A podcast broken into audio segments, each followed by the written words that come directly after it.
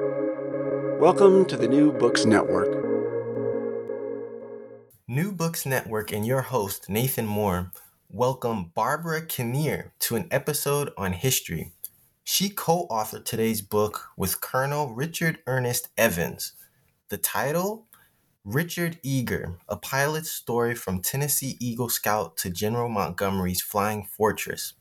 Colonel Richard Ernest Evans was a heroic pilot that went from the Tennessee Eagle Scouts to General Montgomery's Flying Fortress. His family has released a biography that we're discussing today, showcasing the humanity and personality of war heroes through detailed accounts of Golden Age aviation that spanned the 1930s to the 1960s.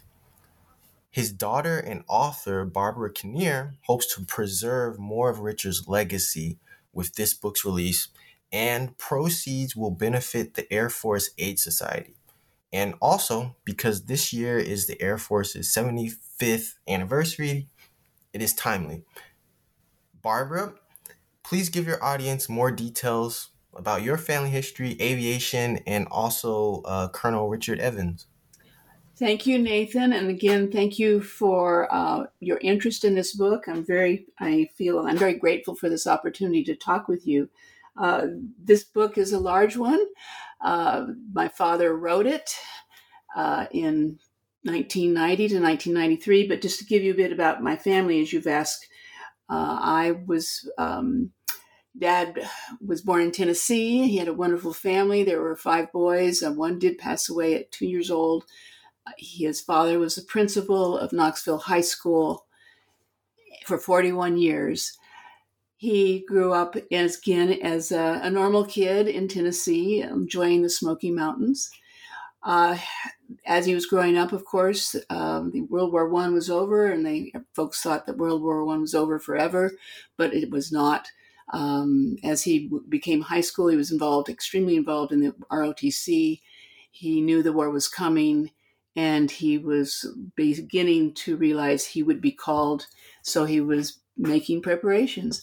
He became an Eagle Scout because he loved scouting, and that really had so much to do with his life, uh, the rest of his life. He wanted to, he knew the war was coming, as I mentioned, so he decided he wanted to fly and not walk. So he became a pilot on his own. And then he entered um, the military. They called him. They called him up, and he went into the U.S. Army Air Corps. So he served during the war, and then he reached. He went into the reserves after the war, and then the Korean War came in, and they they asked him back to to work in the Air Force which he did. And he continued uh, for 20 years plus in the Air Force. He flew everything he could get his hands on. Um, but my brother and I, I will say, my family, we grew up in the Air Force. We were very happily called ourselves Air Force brats. And we moved around with my father and my mother, and um, we're very proud to be a part of the Air Force family. And when did you both start writing this book? And also, when did you get involved with it? My father started writing it between 1990 and 1993. We had he was telling his stories, and my brother encouraged him, "Dad, why don't you write these stories down?" And so he started, and this was, you know, already 50 years past, basically 50 years past the war. So he worked very hard. He focused on the facts and making sure that what he wrote and remembered were true. And uh, he wrote with humility, he wrote with humor, and he had a great sense of history and what was very important for a reader to um, understand about what was going on in the war. He had a very interesting place. He was General Field Marshal Montgomery's pilot for four months plus plus plus and he got to know the general quite well since they were flying around North Africa. And there would be times when the general would be up in the cockpit with my dad and sometimes getting flying lessons. So that was a very interesting part of the book, the relationship uh, with this extremely famous general, which I can tell you about a little later. Uh, he was, of course, the head of the British Army. Um, I think also he wrote with, um, I didn't, I helped along the way as far as being a willing listener. Uh, and so were other family members. But he wrote, you know, he, he worked hard on it. And we would, um, so I, I will tell you that I had all of his chapters. He tried to get it published. He tried to, but in those days, the they didn't have the ability to be an independent publisher as well. In fact, I think if you were an independent publisher, you were called a vanity publisher. Um, but so he got older and he passed away in 2006. I vowed that I would finish the book and get you know get it published because I thought his his stories were wonderful stories, and people would want to understand what was going on in North Africa in the Mediterranean during World War II. So the heart and soul of the book uh, would be the night, the excuse me, the uh, 21 chapters. He also wrote a glossary with humor, Yankee humor, not an academic uh, glossary, and so it's almost another part of the book. It is, of course, part of the book. He, um, I've developed um, a chronology that was very important to show where he was and what was going on around him. And it was a chronology of his entire life. I had all of his Air Force Archive personnel uh, material. I have, I do have all of his flight records. So the flight records for a pilot, of course, are extremely important because it proves how many hours you have flown and what you have flown. So I knew exactly where he was in North Africa because of those flight records and what he flew. That was very, very important in the book, I believe. Also, um, the book is large, it's 508 pages, uh, because there are um, documents of orders that are very pertinent. The, the, order, for example, telling him that he was going to be General Montgomery's pilot, uh, also 150 photographs are in the book. They're iconic and they're beautiful. Some from family, some from the Imperial War Museum, some from other places. The um, also the letters back and forth to family, which were written that at that point of time, so you knew exactly what he was thinking and what family members were thinking. So that's also a part of history.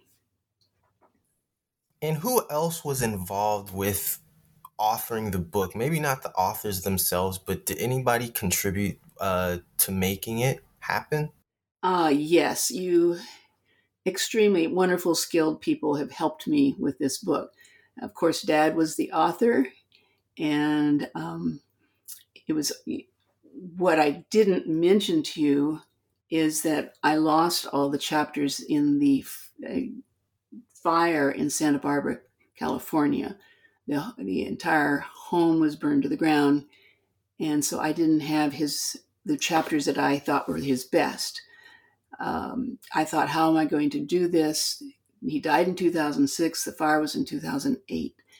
And soon, many months later, my stepmother said, Come get all these boxes. They belong to your dad.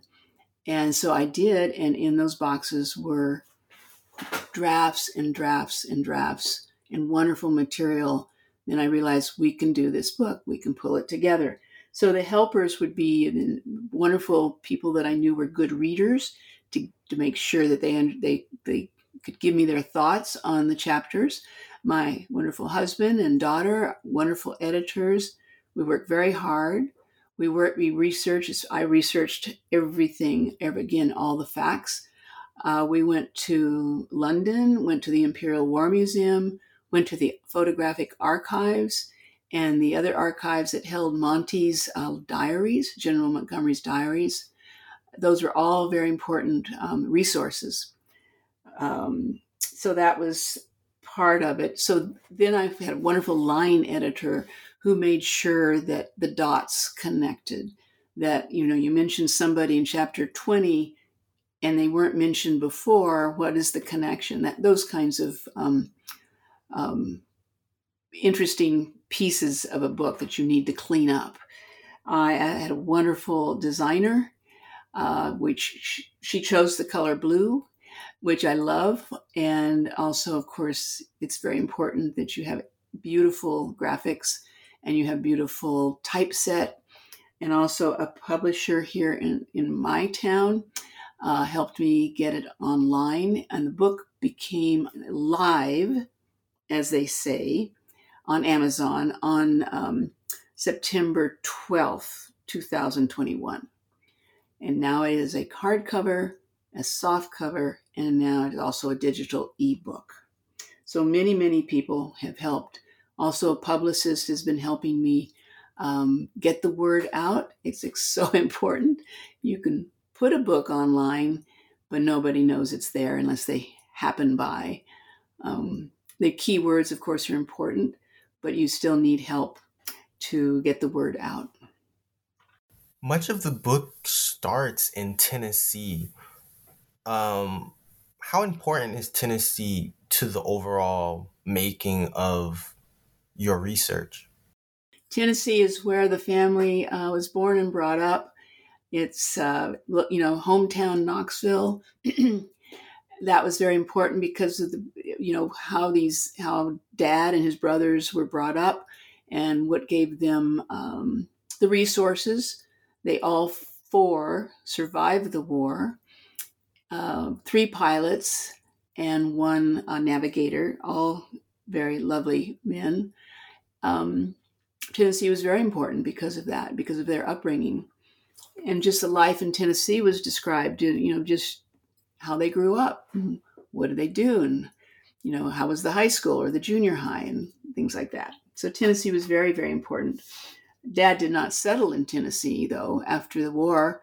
Uh, he was in, te- in uh, the LA area in Pasadena, where he went into the insurance business. But again, again South the uh, Korean War started, and they uh, the Air Force asked him to come back.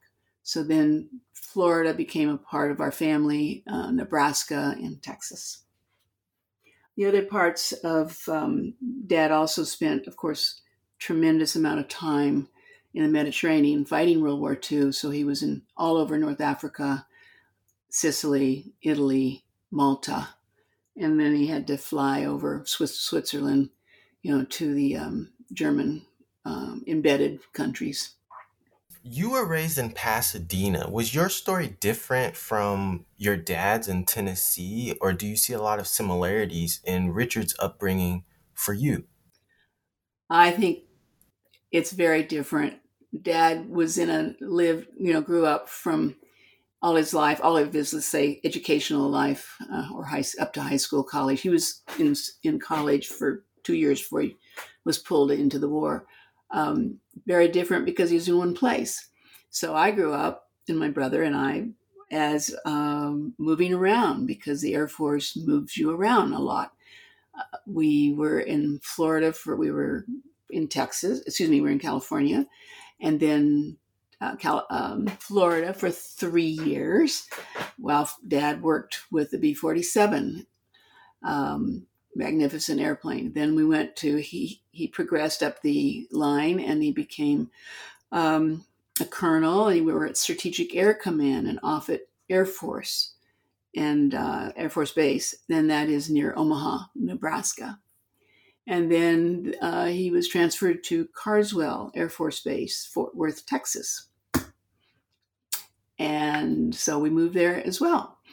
Um, and that's when he was flying the B 58 he actually was the first SAC or Strategic Air Command officer to fly the B 58.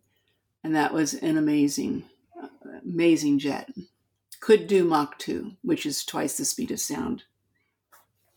Um, so, next question, then, following up with your previous question, is about some of those airplanes. Um, the B 17 Flying Fortress and the B 29 Super Fortress. Why are those so important for you? Um, and what other airplanes did he fly again? The B 17 was extremely important because that was the first bomber that he was in during World War II. Um, he had uh, tremendous training in the B 17 in the United States before he flew over and uh, he they took the southern route. This his he he was uh, part of the 99th Battle Group, and they had a group of 38 B-17s, brand new, out of Boeing B-17s, and they flew from Miami uh, down to past Cuba, down to the to South America, and then they had to fly over the Atlantic, um, which is really frightening. There's nobody, there's nobody, no place to stop if you have a problem when you're flying over the Atlantic. And they landed in Africa. So the B 17 was extremely important plane. They called it the Flying Fortress because it had nine guns on it. There were 10 men on that plane. And the plane was very important because um, it could be shot up and it would still make it home. And of course, there were many crashes, many, many losses, of course, you know, hundreds of losses. But if that plane was hit a lot, it still, there was, it, it still would, could get home. Um, it had a lot of backup. So the, the pilots appreciated that B 17 very much. The B 29 was a very fine plane, could get a lot higher in altitude. So, for example, the B 29 in fighting in the Pacific was higher in altitude, and the um, Japanese couldn't reach it to um, bring it down. So they were able to, you know, it, it's sad to, they were able to bomb Tokyo and such be, from a higher altitude. So it was very, very beautiful airplane as well. Dad flew the B 47, the B 52, and the B 58, as I mentioned. He flew trainers, he flew fighters. He flew fighters for fun because he was not a fighter pilot, he was a bomber pilot. Um, I like the I like to say that the B seventeen was um, produced by many many Rosie the Riveters. Um, they were out there constructing those planes, and they are to be applauded. And what about Eager's 99th Bomb Group? Was he always a part of this group, or did he ever change his regiment? He started out on the 99th, and and they were making it. They were doing their. They were um, flying their missions, and then he was asked. and he was getting really good at what he was doing. He was learning to be a very fine pilot. And uh, as they flew over Italy, Sicily, uh, small islands, to to to um, help rid those areas of the the Italian uh, and the German armies. Um, he let me he let's see back to your question when he was ordered to fly um, the American an American B seventeen with an American crew, um, the Field Marshal British General Montgomery, he became he became, became part of the Eighth Army. Uh, all by himself. I mean, with the B 17. So wherever General Montgomery wanted to fly, that's where Daddy would fly him. So for a while there, he worked for he worked with the Eighth British Eighth Army, and um, then when he went to the Pacific, he worked with another squadron, and that was the B twenty nine squadron, the three sixteenth Bomb Wing, and that put him in Okinawa. And fortunately, very few months after, um, the two nuclear bombs were um, sent, and um, he was able to the end of the war. So then he got himself home um, in a very interesting way, flying the other direction. A lot of people wanted to after the war. It was very hard to get home because all the transports were full of a lot of army people. And so he found a way of, instead of flying from Okinawa east to the United States, he found rides and flew west. So he went over the Atlantic to get home. Anyway. Were you and the family a part of those trips abroad, or were you always in the States? We were always in the States. Um, after the war, that's when we came, you know, we were born. Um, so we were always in the States. And dad, my father's uh, he was um, he was stationed in the states because of the Strategic Air Command. So, but there were times when he'd be gone for quite a while. in Florida, he worked with um, testing the B 47, and they tested for speed, they tested for temperature, they tested for everything. And the whole idea was to show, and sadly, this was the Cold War after South Korea, after the Korean War, there's the Cold War. And so they um, were very, very, you know, always testing the B 47 to show the folks uh, in Moscow, uh, in the communist country, uh, that our B 47 could make it over there if they had to, to protect, for example, part Berlin or some other countries. So they were always testing. Another dad was in charge of testing the B 47 in Greenland and Newfoundland. You know, what could they start those engines up in, you know, sub freezing temperatures? Very interesting. What, what, how do you take off in those temperatures? You know, how do you keep your runway in good shape? You know, what do you wear? So uh, he was he had to be gone uh, for three months at a time, a couple of times when we were in Florida. In tech in Nebraska, no. So basically, he flew and we stayed in one place. And what kinds of sources did you have access to that maybe the public wouldn't have, especially in your research process? Um, so the resources were his Air Force personnel files and the Air Force um, flight records. That was f- fabulous.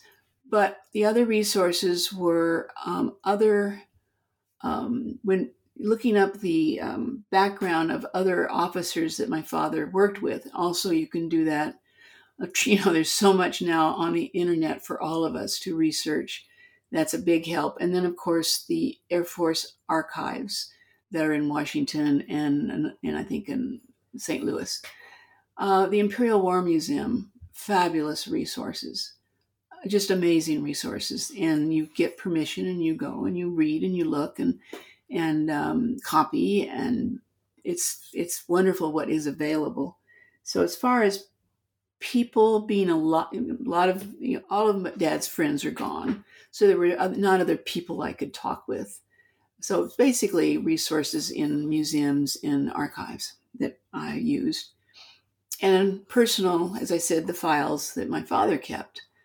Um, he kept, thank goodness, wonderful files and how they made it from war zones.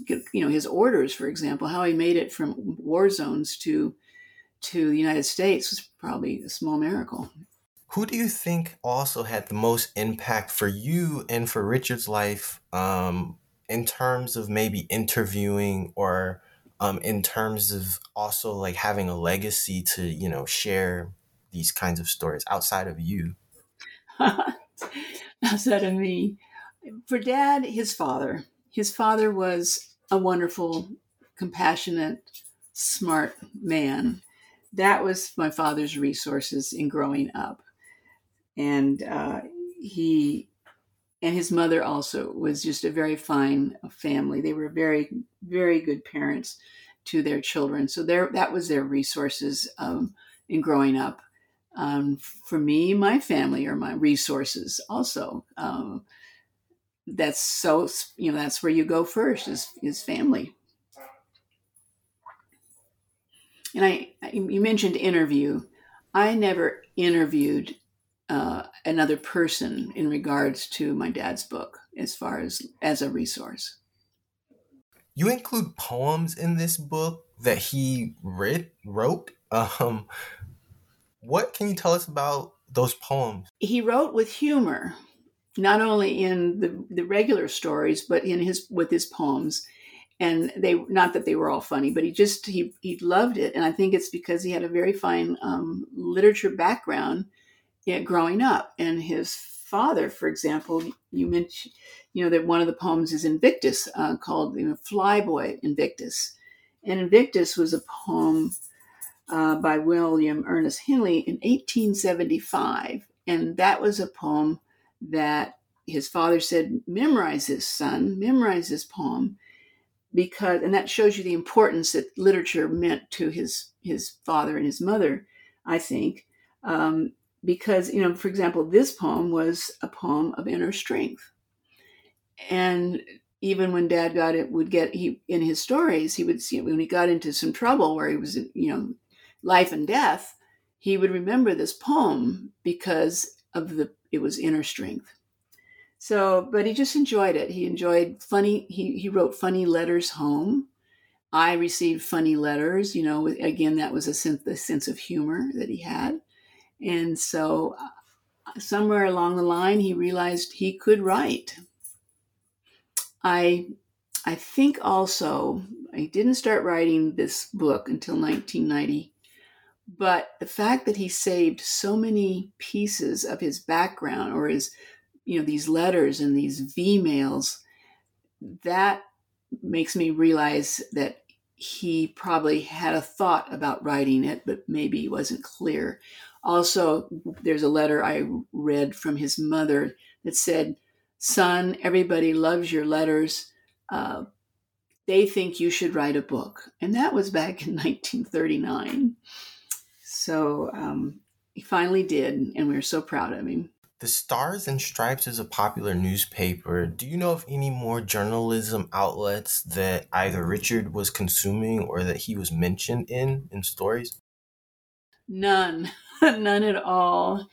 Uh, there was so many men and women in the war having stories of their own.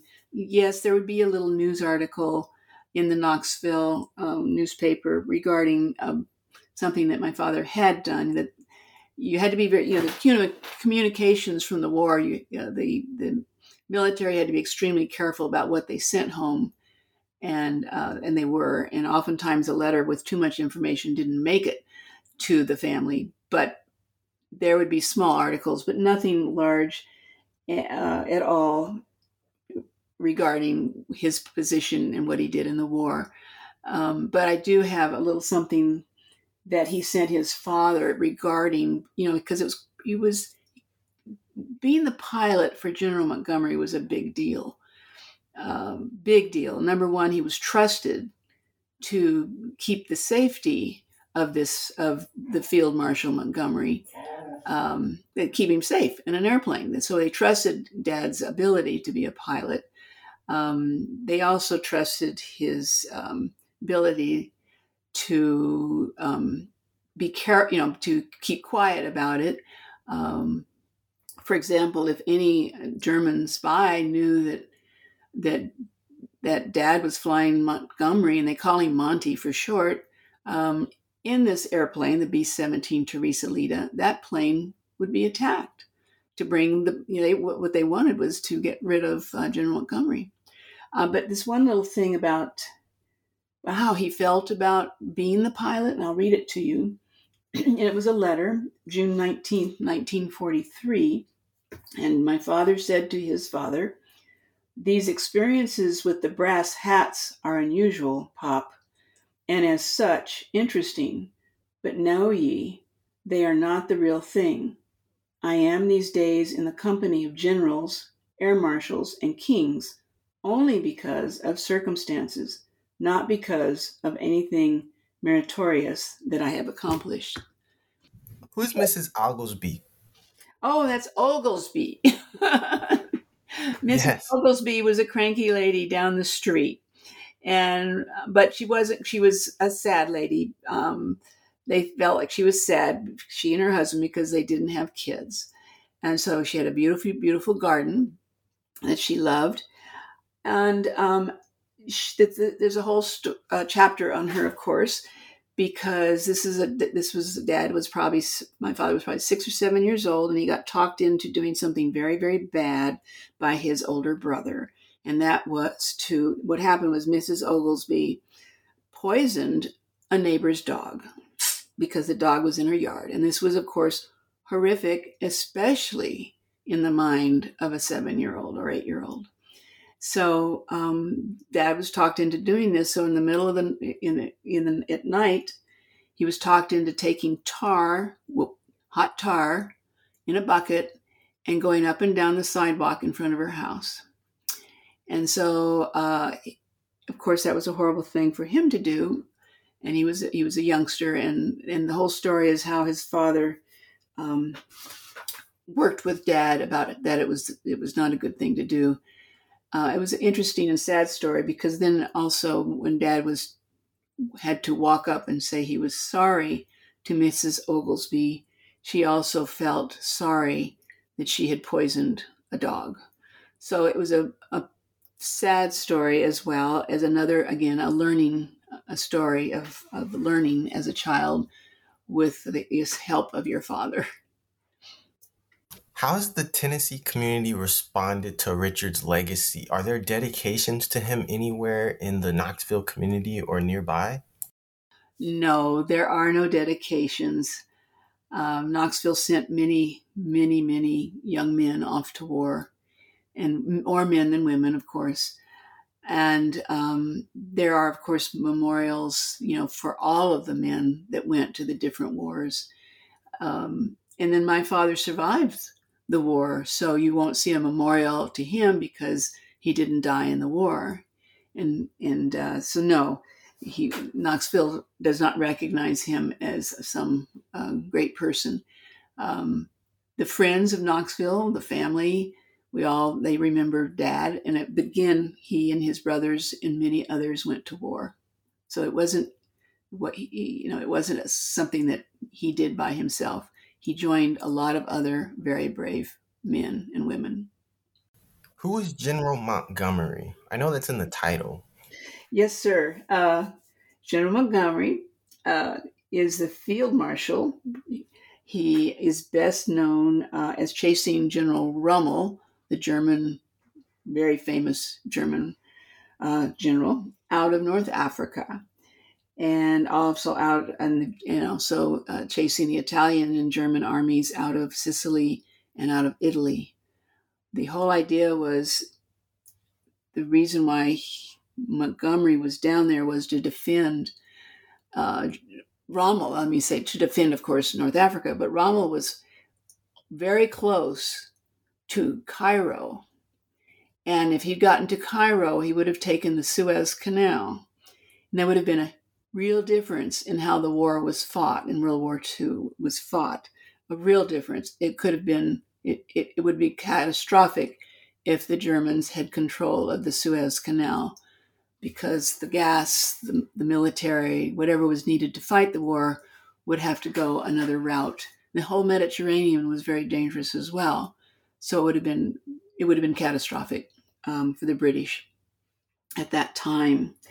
So he was a very famous general because he he was extremely um, good with his army.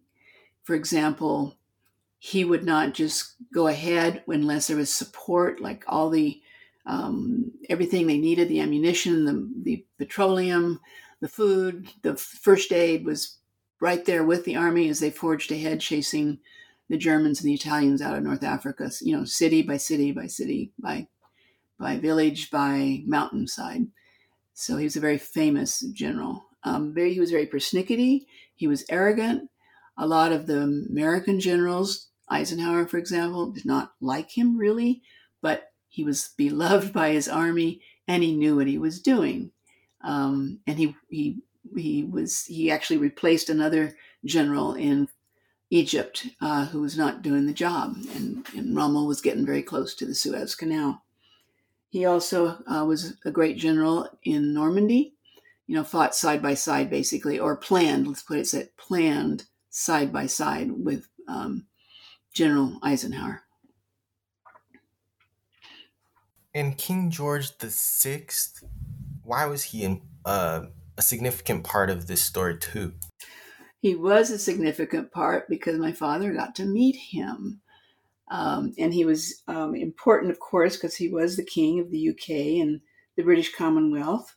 He was the father of uh, our late Queen Elizabeth. So why was he important? He he was visiting when um, General Montgomery was able to get the German and Italians out of North Africa.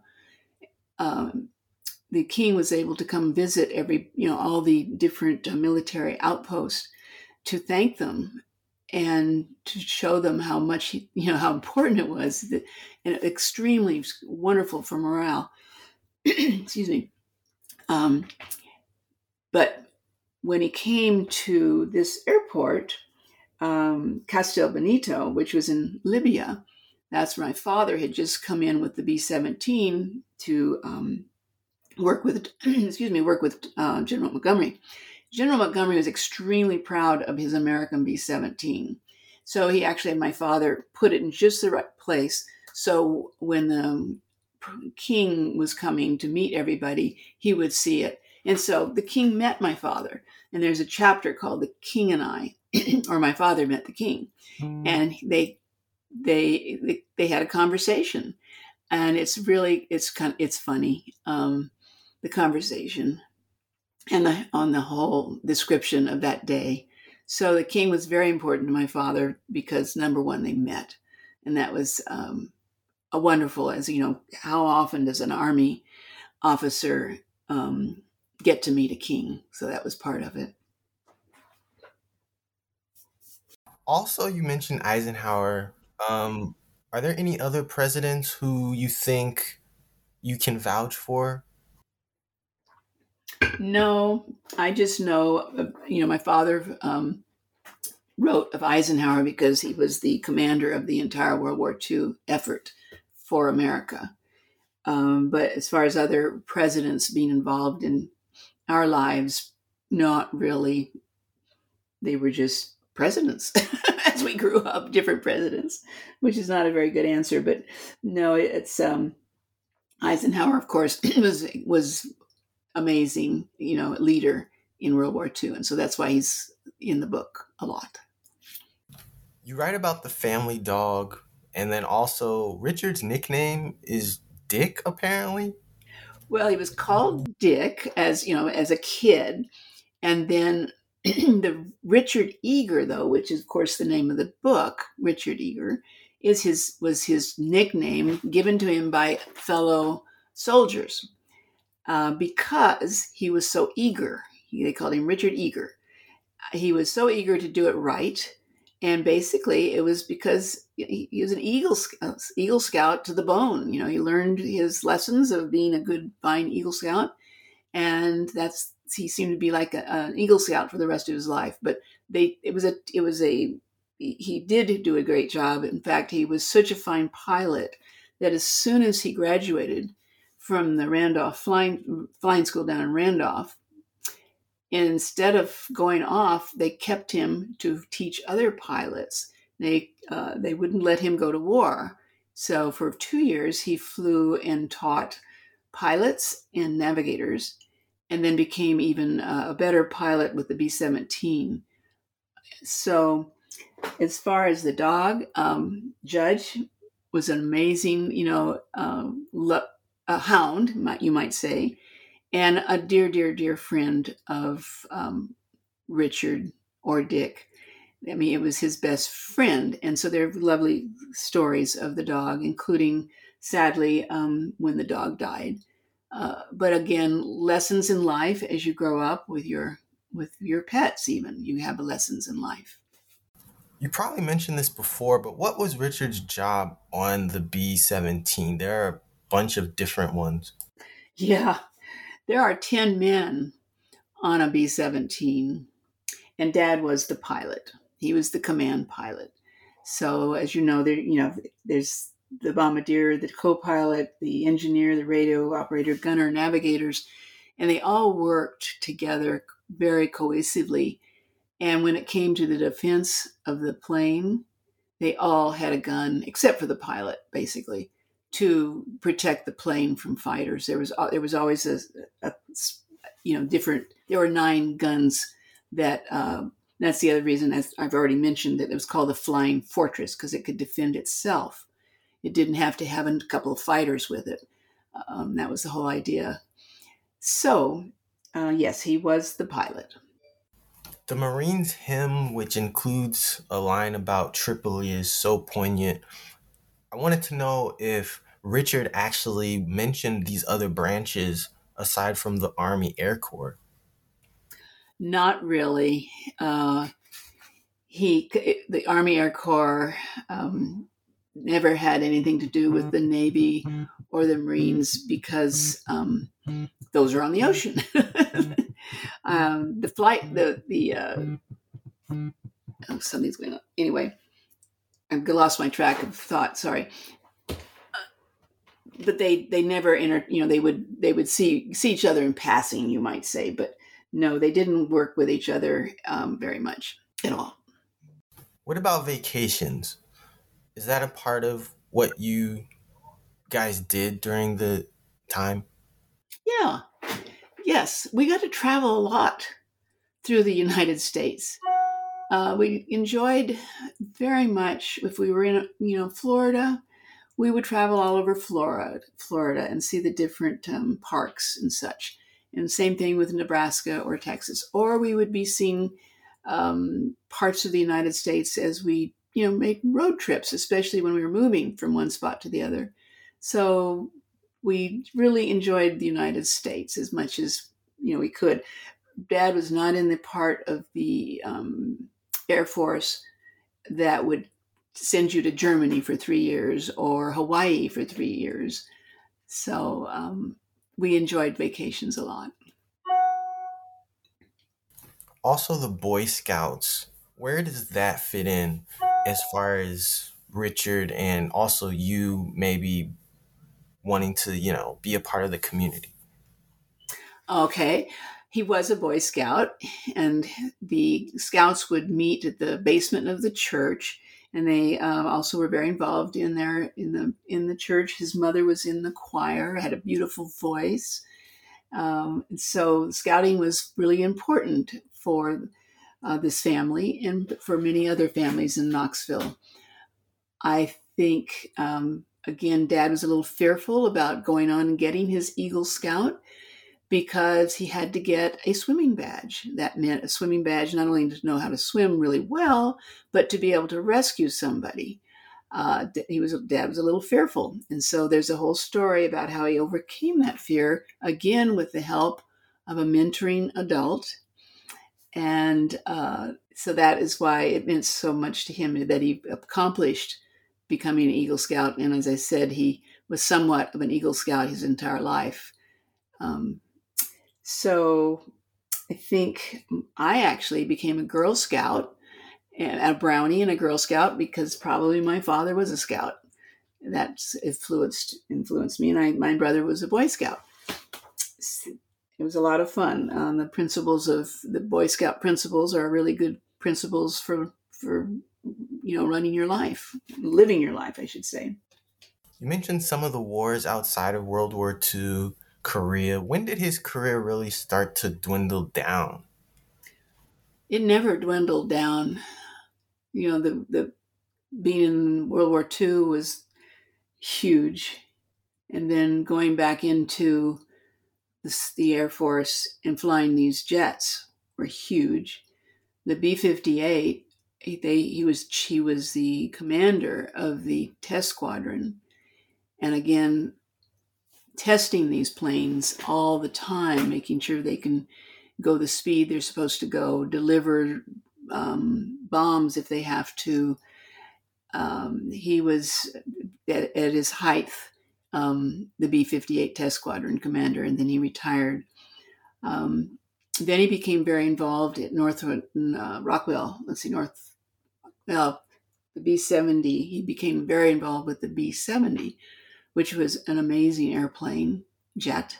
Of course, could go as even further than the further than Mach two, and only you know only two were built. But he was involved in explaining this airplane to Congress or anybody else that needed to have information on this B seventy. Unfortunately, uh, or not unfortunately, the B 70 was being developed as also the intercontinental rocket systems. So it became apparent that the United States could defend itself with uh, rockets and not uh, manned bombers. So they did not decide to build, you know, any other B-70s. So and one and one actually um, crashed because it was run into by a fighter. They were having a photograph um, time in the air, and there was a horrible accident. So, um, so that was so if you say he, so he, yeah he retired and I guess that would be a dwindle, but and then he stayed very active, um, traveling, and and then you know writing his book. Where can we read more about Richard Evans? Are you the only person writing on this? Uh, what do you mean writing? Um, you can buy the book online for Amazon.com, Barnes and Noble, and many, many other bookstores show it, show the book online. There's a hardcover and a soft cover. And on Kindle, KDP, Kindle, Amazon, you can get the digital. And so, and I think a lot of people really prefer the digital, especially because they're traveling and they can just bring out their their um, iPad or whatever and start reading, you know, reading. So it's becoming very popular. I'm really glad that I put the book on digital. It's very it's very very handsome on digital. The photographs came through beautifully. Uh, there are, you know, there's some not as many bookstores carry it. I think oftentimes for a book like this, um, they it's they want they they say it's you know it's in line it's online and you can get it literally in 24 hours but they don't necessarily put it in their inventory. You ask another question. What was it on that? I think it was if anyone else was doing this kind of research. Oh thank you uh, the book's finished, and I don't think anybody else is doing this kind of research any you know anymore. The book, as I said, the research has been done. Of course, there's always checks and balances. There's always making sure that that you know one little mistake. Oh my gosh, let's fix that. But uh, so far, so good. Um, so my research is now on finding people like you to talk with and to and to spread the word of of this these interesting stories that I think a lot of people will will enjoy. The book is getting excellent reviews, which is very happy makes me very happy. In addition to your reviews, well, can you actually speak to some of those reviews? Well, they talk about, oh gosh, thank you. That's interesting. How do I say? They in the interviews, reviews, they talk about um, understanding more about World War II because it's a more detailed. Uh, here's a here's one person's um, description who was there. The interviews talk about they not understanding what was going on in North Africa. You know, you hear about World War II in over the Pacific. You heard hear about World War II with the British defending themselves um, from the you know the Germans who are sitting there in France and in Germany and everywhere else. You hear you read about that, but not as much information on North Africa. I think people people have reviewed it and appreciated um, the information on the B seventeen, and what a, an amazing plane! Because my father would describe, you know, how he flew it and what he did and how he got out of trouble with an accident about to happen. For example, um, the people really appreciated that information. Um, they appreciated the fact that there was more information on what kind of personality General Montgomery was. You know, just an absolute amazing general. And what was he like um, when he wasn't on camera, for example? So those are some of the positive. Uh, I mean, they're all positive. It's a five, you know, five star reviews. Another really nice thing is that the book has received uh, two awards or two finalist medals in the military history and autobiography biography. And these were awarded in May um, by the Next Generation Indie Book Awards program. So I'm really, really pleased about that. Um, it's a finalist and um, two awards. So that was really great are you doing any events, particularly in person where you live? Because you mentioned your publisher. Any outreach? Yes. Uh, I've been asked to speak a couple of places lately and will be asked again, I'm, I'm pretty sure.